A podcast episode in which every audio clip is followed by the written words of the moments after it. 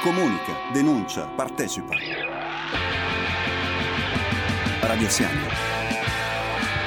Quest'oggi ai microfoni di Radio Siani, nella sezione Voce di Comunità, abbiamo l'onore e il piacere di ospitare la preside dell'Istituto Superiore Francesco Morano di Caivano. Stiamo parlando della preside dell'anno 2020, Eugenia Carfora. A cui diamo il più sentito e caloroso benvenuto. Ciao Eugenia.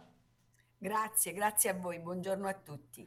Eugenia, io partirei sin da subito con uh, delle domande, dal momento che qui a Radio Siani siamo curiosi di conoscere uh, la tua e la vostra storia in questo caso, però ci entreremo pian piano. Ecco, quanto è importante il ruolo della scuola per i giovani d'oggi? Mi spiego meglio, per giovani che si sono ritrovati a vivere durante uno dei periodi storici uh, cruciali della nostra vita, stiamo parlando del Covid-19. Ecco, Ecco, quanto è difficile avere socialità per questi giovani al giorno d'oggi? È fondamentale. È il vero luogo dove puoi riprenderti quel tempo rubato. Io parto da questo presupposto, quel tempo non ritornerà a questi ragazzi. Sì. Quel tempo ha tolto la possibilità di pensare, ha tolto la possibilità di diventare protagonisti del futuro. Noi abbiamo eseguito e questo mi è molto dispiaciuto. E la scuola in quel periodo e anche adesso subisce decisioni.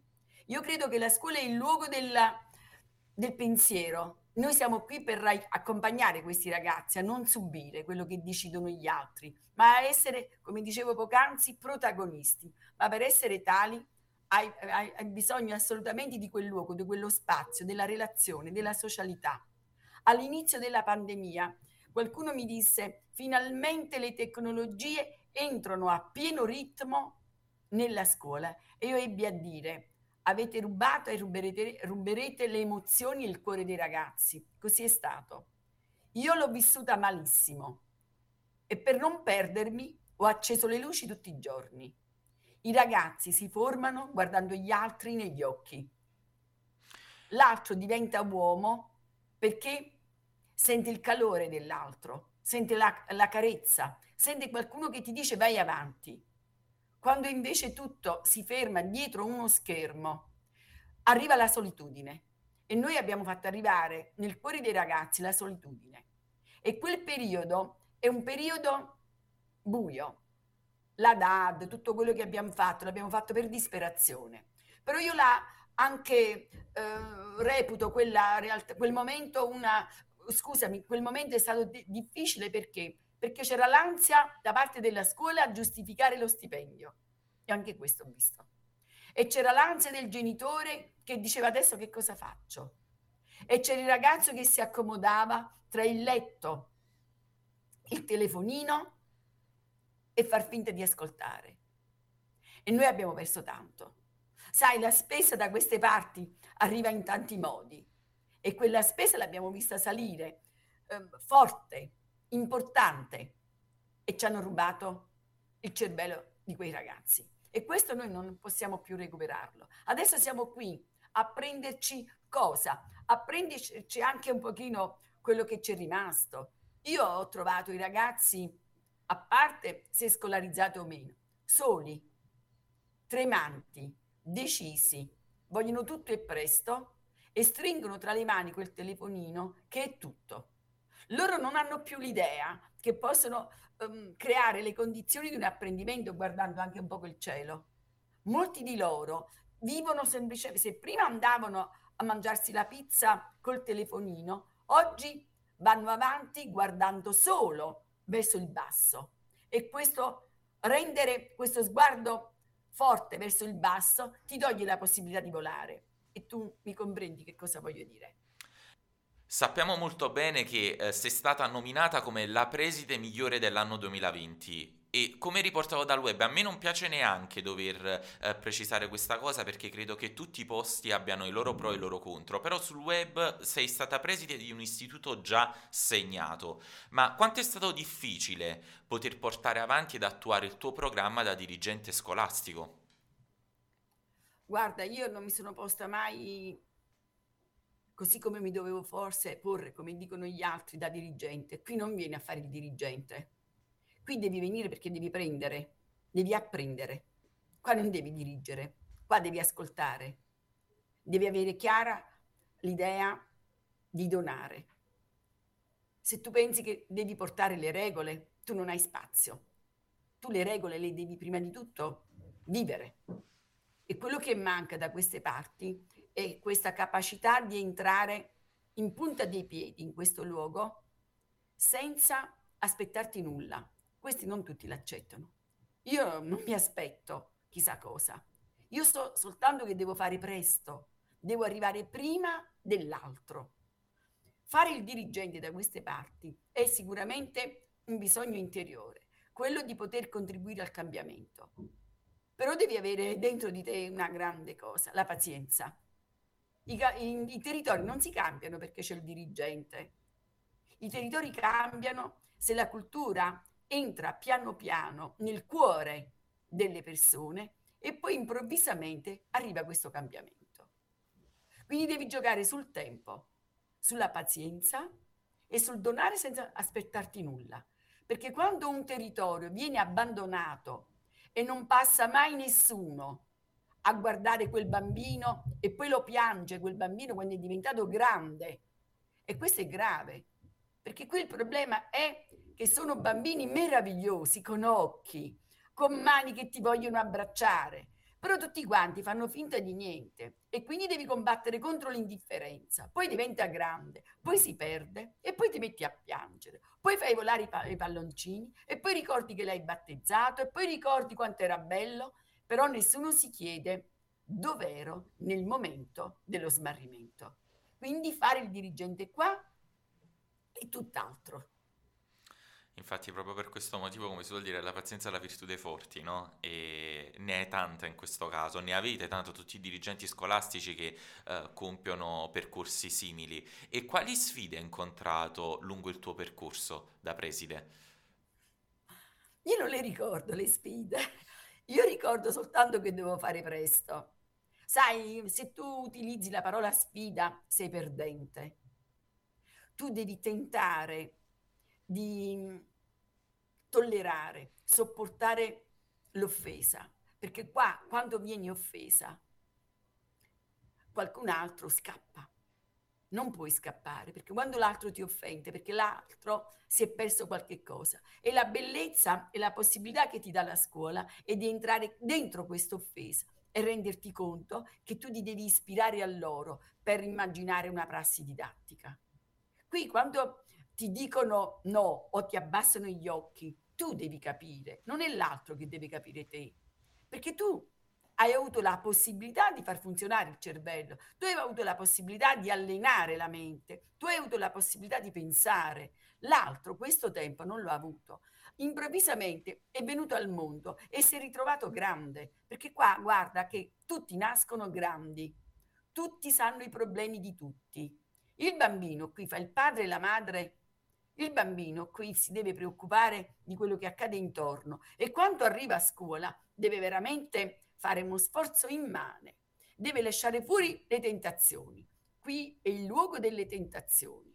Allora io immagino la scuola è il luogo delle meraviglie, dove tu vieni qui a ristorarti, a prenderti quell'energia capace di andare fuori e piano piano immaginare che il tuo luogo possa diventare bello senza aver fatto nulla, cioè semplicemente entrando in una scuola e sentire che qualcuno ti aspetta. Questi ragazzi devono sentirsi scelti. Il Parco Verde, come i luoghi difficili, non sono scelti, inutile che ci prendiamo in giro. Non è che si viene qua per prendere la gloria, qui tu ci passi anni e anni se ci credi, per non vedere niente, però la Gioia Bella e qualcun altro godrà di questa semina. E quando torni a casa la sera, dopo giornate anche intense di lavoro con eh, i giovani, i ragazzi, cosa porti con te? Quando arrivo la mattina, io mi devo ubriacare, eh? non di vino, ma di musica, perché ci vuole tanta forza. Allora hai bisogno veramente di metterti in moto per dire che faccio oggi. Quando me ne vado, a dire la verità, me ne vado con un'angoscia fortissima. E pass- che cosa ho fatto oggi? Conto quello che ho fatto e mi rendo conto di quello che non ho fatto e quest'ansia me la porto fino a che arrivo a casa. Poi sai, la stanchezza ti prende, ti sale quell'adrenalina e il giorno dopo dici dove sono arrivata, qui devi fare presto. Quindi qui si vive di ansia perché poi arrivi e hai perso qualcuno. E non è la prima volta. E ma hai mai avuto un attimo di esitazione? Cioè, un giorno hai pensato, ora abbandono tutto, abbandono questa scuola, questo posto? Guarda, io sono umana. Spesso mi chiedo che cosa ci faccio io qui. Ma sono attimi. Perché ti basta girarti intorno e vedere che da quella palazzina può nascere un ragazzino che fa il cantante, può fare l'ingegnere, può fare il bravo papà e ti dà un'adrenalina questo che non ti dà il tempo di pensare di abbandonare. Io non ce la faccio ad abbandonare. Io non ho mai pensato di abbandonare il luogo. Io devo creare le condizioni, devo creare delle situazioni che qualcun altro non deve dire l'alibi è il Parco Verde. Guardate che nel Parco Verde c'è un'energia straordinaria. Io sogno, sogno tanto. Io voglio immaginare una fondazione. Io mi voglio occupare di tutti i ragazzi del Parco Verde. Chi non può studiare, io voglio dare la borsa di studio, io voglio tanti laureati, voglio tanti diplomati. Voglio tante brave persone che pur se non, ha, non hanno ragione eh, nel pensare che è importante la laurea, però possono aprire un negozio, possono bere un bicchiere d'acqua in un luogo pulito. A me basta pensare questo e che mi fa volare l'idea di continuare a non mollare. Infatti dopo affronteremo insieme la tematica della uh, fondazione, ma vorrei farti prima un'altra uh, domanda in questo caso. Quanto è importante dal momento che, um, come già abbiamo annunciato all'inizio di questa intervista, uh, nella sezione voce di comunità noi molto spesso abbiamo a che fare proprio con i ragazzi. Ecco, um, quanto è importante per te il ruolo degli insegnanti per poter infondere valori fondamentali come quello della legalità?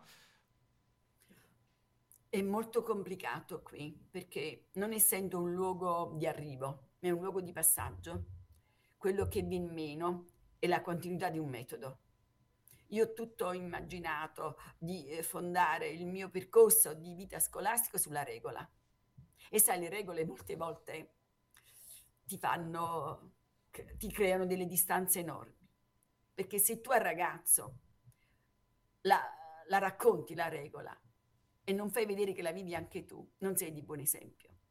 Con i professori io ho un rapporto particolare. Io vorrei tanto la continuità didattica. A me arrivano giovani professori. Personalmente a me fanno tanta tenerezza, perché tu non puoi pretendere da questi giovani passare dall'università ed affrontare questo tipo di disagio. Ci vogliono delle eh, procedure impeccabili. Sai, io la scuola per me la immagino un'orchestra, tutto deve essere perfetto. Sbagliare qui significa perdere un ragazzo. Sai quante volte io stringo le mani perché quelli che arrivano in ritardo, io sono ferrea. Quelli che fanno troppi giorni di assenza, io sono ferrea. Loro dice ma la presta è esagerata, per pochi giorni. Io dico in un giorno può accadere di tutto. Con uno sguardo qua può accadere di tutto. Quindi con i professori qui è importante creare. Io mi sono abituata ormai, devo um, accettare che siano anche solo un solo anno, però lo devono vivere bene. E per cui non posso immaginare che qualcun altro possa scegliere quello che ho scelto io, però io posso sognare che in queste scuole è importante scegliere di esserci. Non devi venire perché devi avere il punteggio per poi devi andare al vomero. Il ragazzo se ne accorge, dice tu sei venuta solo per un anno e tutto finisce. Per cui questa sinergia tra professori, um, e comunità globale con i genitori è fondamentale, però queste sono cose molto complesse. E a tal proposito, quanto pesa l'indifferenza nei confronti dei, dei giovani e degli studenti? Quanto pesa? Lo uccidiamo due volte. Tu passi, vedi, osservi, nessuno si smuove, nessuno si gira. È come quando tu vai alla stazione, vedi tante persone che hanno bisogno, sono lì, tu con quella monetina che ci hai dato pensi di averti pulito la coscienza. E no, qui bisogna battersi per altro. Qua bisogna esserci quando tutti quanti girano le spalle, qua bisogna accendere la luce quando tutti la spengono. Qui ci vuole una staffetta continua.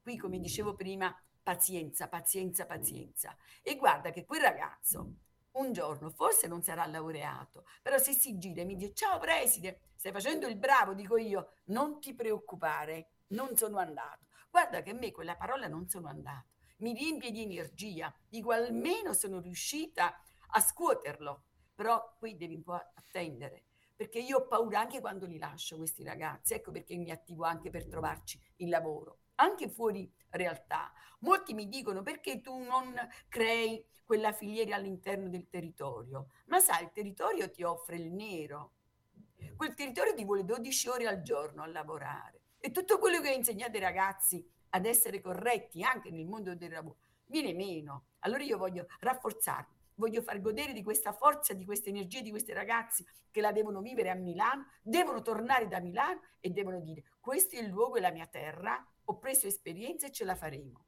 Però questi sono sogni che gli altri pensano che io abbia. Per me non sono sogni, io già ho vissuto, ho già visto.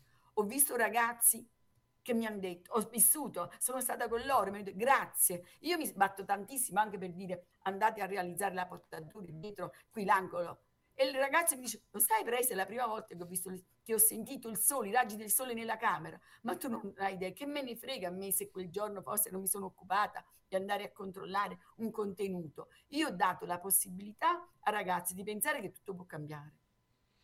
E come già abbiamo detto all'inizio di questa intervista, uno, delle, uno, degli eventi che ha cambiato sicuramente la nostra vita è stata la pandemia da Covid-19. Quali difficoltà hai riscontrato, soprattutto adesso, alquanto i giovani stanno ritornando a scuola, chi a distanza, chi la maggior parte in presenza? Ecco, soprattutto durante le prime fasi, i primi lockdown che abbiamo vissuto tutti, quali difficoltà e ostacoli hai dovuto superare ed affrontare con i giovani? I primi giorni mi sono sentita proprio persa. Il silenzio. Tutti scapparono. Anche chi mi stava più vicino mi ha dato della matta. Io ho parlato con la mia famiglia e ho detto io non ce la faccio a non andarci, non posso lavorare da casa. Che mi significa? Avevo la necessità di dire al parco guarda che la scuola c'è anche se uno solo a volte mi diceva Preste, io non posso vivere. E io ho dato quella piccola spesa che mi era rimasta nell'alberghiere, gliel'ho data. Ma poi stava, c'era anche quello là che mi telefonava. E poi io ho aperto un filo diretto che mi scrivevano. A me questo mi ha dato tanta forza. Ho seminato con qualche prof il pomodorino in un vaso. Ho cercato di dire all'altro non dobbiamo mollare. È stato fondamentale questa mia scelta. Io non potevo resistere, non potevo stare a casa, mi eh, creava un dolore enorme. Io non volevo perdere quello che avevo conquistato. Quel rumore, quella gioia, quella musica che io sento tutti i giorni, ciao preside, apro il cancello, si arrabbiano perché io sono molto severa, li vado a prendere nei viali, dico non dovete fare tardi perché sennò l'azienda poi ti, un giorno ti um, licenzierà perché tu non sei preciso. Eh, mi hanno rubato quel piccolo traguardo che ero riuscita a raggiungere. La pandemia non solo la ricorderò per il dolore che tutti quanti, ma io la ricorderò come un vuoto. Quando mi hanno detto di attivare la DAD, l'ho fatto come hanno fatto tutti i miei colleghi, sono stati tutti meravigliosi, però io ho visto gli occhi spenti. Io ho sentito qualcuno dalla finestra, ma io a scuola mi sentivo protetta. Io avrei gestito tutto in un altro modo. Io avrei preso una bicicletta e dato tanti libri nelle case e dico non vi preoccupate, perché quello che era importante è non perdere il filo. Sai, con la mascherina, poi se il Covid deve arrivare, quello arriva.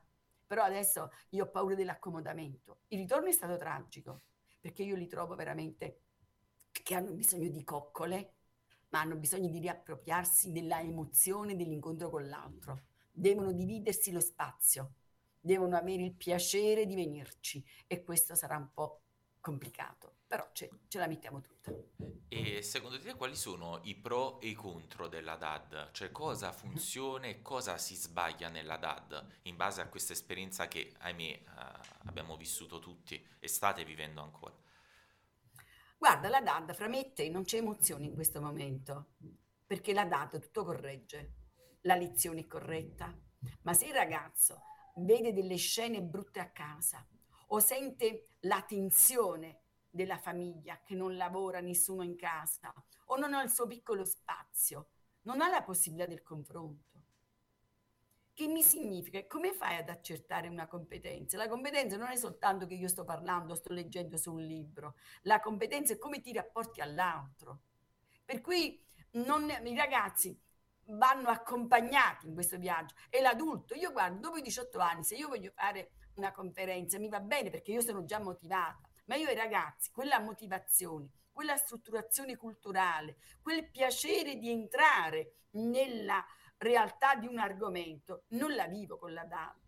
Noi, non dobbiamo, noi con la DAD siamo, arriva, siamo arrivati a determinare, siamo riusciti a determinare il vecchio sistema, trasmettere.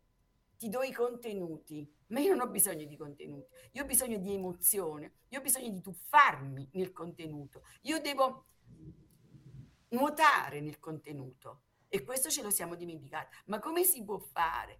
Come si può pensare che un ragazzo nel pieno dell'adolescenza, quando ha le sue turbe, quando ha le sue problematiche, lasciarlo solo a casa? Queste povere famiglie, computer, telefonini e adesso abbiamo creato, creiamo a suo tempo una solitudine immane. E io credo che su questo abbiamo delle grandi responsabilità.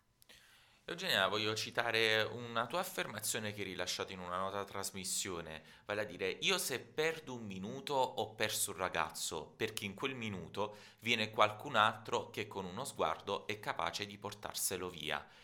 Che sensazione provi ogni volta che sei riuscita a strappare questi giovani che magari possono vivere anche in ambienti alquanto difficili? Non è raccontabile Ci sono ragazzi che ti guardano e ti raccontano cose enormi. Qui non soltanto è lo sguardo che ruba i ragazzi, anche il gesto. Anche stare fuori la scuola e guardarti in un certo modo è una guerra continua. E quando quel ragazzo passa il tempo, ti siede a te, ti racconta e ti dice semplicemente grazie non l'ho fatto. Non si può raccontare, lo devi provare. Vieni anche tu e capirai. Non vediamo l'ora di poter uh, assistere, quantomeno da vicino, a, ai, ai, tuoi progetti e soprattutto all'ambiente del tuo istituto. E a tal proposito, um, sei ancora in contatto con i tuoi ex studenti? Cioè, ci puoi dire che c'è stato qualcuno che ce l'ha fatta e che quindi si è allontanato da un ambiente che può essere malsano, ovviamente non per tutti i ragazzi che frequentano il tuo istituto, perché vogliamo credere che esistano anche famiglie che credono nei valori della legalità e ce ne sono tantissime, ma magari di quelle storie ehm, alquanto particolari dove questi giovani ce l'hanno fatta e ti hanno anche ringraziato per questo. Io ringrazio loro tutti i momenti, perché non ci sono soltanto quelli che arrivano fino in fondo, ma ci sono quelli che interrompono e ricordano delle storie bellissime vissute a scuola e a modo loro cercano di andare avanti. Io ho tantissime storie. Uh, in questo momento che cosa ti posso dire? Che la cosa più che mi dà coraggio e mi dà tanta felicità è di aver creato dei, dei collegamenti con il mondo del lavoro. Io ho un'idea, questi ragazzi arrivano al diploma Purtroppo ne arrivano un 50%. Io parto sempre che circa 190-200 studenti, conto tutti uno per uno quanti arrivano alla fine purtroppo il 50%. Perché molti vengono fagocitati dalle esigenze, da una anche non motivazione cresciuta dentro di loro già prima che vengono al superiore. Ma ti posso anche dire che non mi piace che mi ringraziano. Io sono con loro io ho cercato di creare condizioni con ehm, le aziende al nord e ho avuto la gioia, ho la gioia di accompagnarli fino al lavoro subito, il giorno dopo il diploma. Ci sono ragazzi che hanno cambiato la vita, ci sono ragazzi che ho affidato a famiglie importanti, si stanno laureando. Ci sono ragazzi che invece si sono immersi nel mondo del lavoro diventando un poco anche leader. E ci sono anche ragazzi che si sono persi, ma che comunque la mattina mi salutano e mi dicono scusa che ti ho abbandonata, però non sto facendo cose brutte. Per cui una delle storie più che mi hanno emozionato è quando ho messo dei ragazzi nel treno, li ho fatti andare a Modena e ne sono un po' di ragazzi che sono ancora lì e che gestiscono in modo meraviglioso parte di quell'azienda. È una soddisfazione immensa. C'è qualcuno che mi ha telefonato e ha detto mi sono laureato, ma ci sono tanti ragazzi che ce la fanno, sai? Il problema, sai qual è? È che però quelli che stavo lì lì per far cambiare vita a loro sono stati fagocitati dal territorio e poi sono diventate mamme troppo giovani e quindi loro devono ancora ricominciare un'altra volta. In queste realtà avvengono delle cose meravigliose. Hanno una voglia di farcela incredibile. Sei tu che devi metterti in condizioni di poterli accompagnare fino in fondo. Perché poi è facile parlare di un ragazzo. Io sono riuscita anche a dare la borsa di studio all'ALMA, all'Accademia Internazionale di Enagonostronomia, e sono riuscita anche a dire che fra pochi giorni qualche ragazzo andremo a festeggiare la sua laurea, ma a me non mi importa um, um, creare questa piccola condizione, io voglio che tutti i ragazzi abbiano le loro opportunità. Quindi io devo lavorare sul maggior numero di ragazzi che arrivino fino in fondo. Si devono laureare e dobbiamo fare il ponte. Io dico loro, noi dobbiamo fare il ponte tra la scuola e il territorio. Non voglio andare sul ponte in quel altro luogo a mettere il lucchetto dell'amore. Il lucchetto dell'amore si può mettere anche qua. Qualsiasi territorio può cambiare, però non ti devi far prendere dalla paura, perché la paura uccide la possibilità di farcela. Ecco, um, senti ad esempio le istituzioni vicine nel tuo percorso dal momento, e al mondo della scuola, dal momento che più volte che hai ribadito in diverse dichiarazioni che la politica è distratta. In che senso? Una domanda molto bella. Guarda, anche io mi sto distraendo in questo momento. Per distrazione io intendo che siamo molto bravi a raccontare, a dire che qui ci vuole questo e questo. Sai che cosa manca? Manca la persona del giorno dopo, quella che si sporca le mani, quella che va sotto i porticati, quella che dice domani mattina proviamo a far venire imprenditori e reclutiamo gli elettricisti. Questi non sono andati a scuola per fare gli elettrici, elettricisti, ma hanno una capacità logica straordinaria. Tu devi portare opportunità, tu devi aprire le finestre delle, delle cose, tu devi dare a loro la possibilità di vedere che c'è altro nel mondo. Io quando parlo di distrazione, Uh, sai a quante porte, quando ero più giovane bussavo a tante porte, mi illudevo, mi innamoravo di quel modo um, simpatico, accogliente. Arrivavi in un ufficio, non vi preoccupate, brava, brava. Tutte le volte che ti dicono brava, ti tolgono una parte di te. Io poi col tempo ho immaginato, dico, chi potrebbe essere il mio alleato? E io ho scelto. Ho scelto loro, ho scelto i ragazzi. Tu immagini che quando io tengo dei problemi, li racconto prima a loro. Se vengo nella mia classe e dico dobbiamo fare questo, ce lo vediamo noi. Secondo me questa è una formula vincente. Per cui la, la politica è distante perché dimentica che a scuola è diventato politico. Chi non va a scuola, chi non capisce le emozioni del donare senza se e senza ma, non può fare il politico. Nessuno di noi poteva fare o fa quel che fa senza essere passato da quel banco, misurarsi con lo sguardo, con i compiti. Io dico ai ragazzi, ragazzi, Immaginate di andare in un ospedale, trovare un vostro amico che non ha mai studiato. Uh, voi chiederete a quello lì di farvi operare? No, presto, quello mi uccide. E allora ecco perché tu non devi copiare. Questa è una banalità. Per cui credo che la politica delle aree difficili è una politica complessa. Il sogno è che queste um, località difficili devono mettersi insieme non per raccontarsi e dire mi manca questo, mi manca quella, ma ri- cominciare a raccontare quello che di buono c'è. Poi siamo noi a trascinare gli altri. Per cui vengano qui i politici, in un giorno qualsiasi, in un momento qualsiasi, camminare sotto il porticato, vedere quella mamma ormai rassegnata, vedere quella bambina che vuole, il suo sogno è solo di fare l'estetista. Qui amano tutti fare l'estetista, i parrucchieri e i barbieri. Tutti. Non rubiamo le menti innaffiamo questa mente di voglia di farcela. Però dobbiamo esserci tutti i giorni. Non dobbiamo raccontare, ma dobbiamo più fare che raccontare. E a proposito del più fare che raccontare, sappiamo che eh, hai in progetto la, la realizzazione di una fondazione. Ci vorresti spiegare meglio questo aspetto? Passano gli anni, allora dico, ma tutto quello che stiamo cercando di costruire dove andrà? Prima di passare nelle mani dei ragazzi, io voglio farla diventare una struttura forte e protetta. Immagino una fondazione, immagino non chi viene qui e tu racconti e quello fa il libro, no, io immagino i proventi a disposizione di quelli che vogliono studiare e non hanno la possibilità di farlo. Immagino una fondazione per portare le migliori prassi del mondo pedagogiche qui, possano partire queste prassi e diventare volano per le altre realtà d'Italia.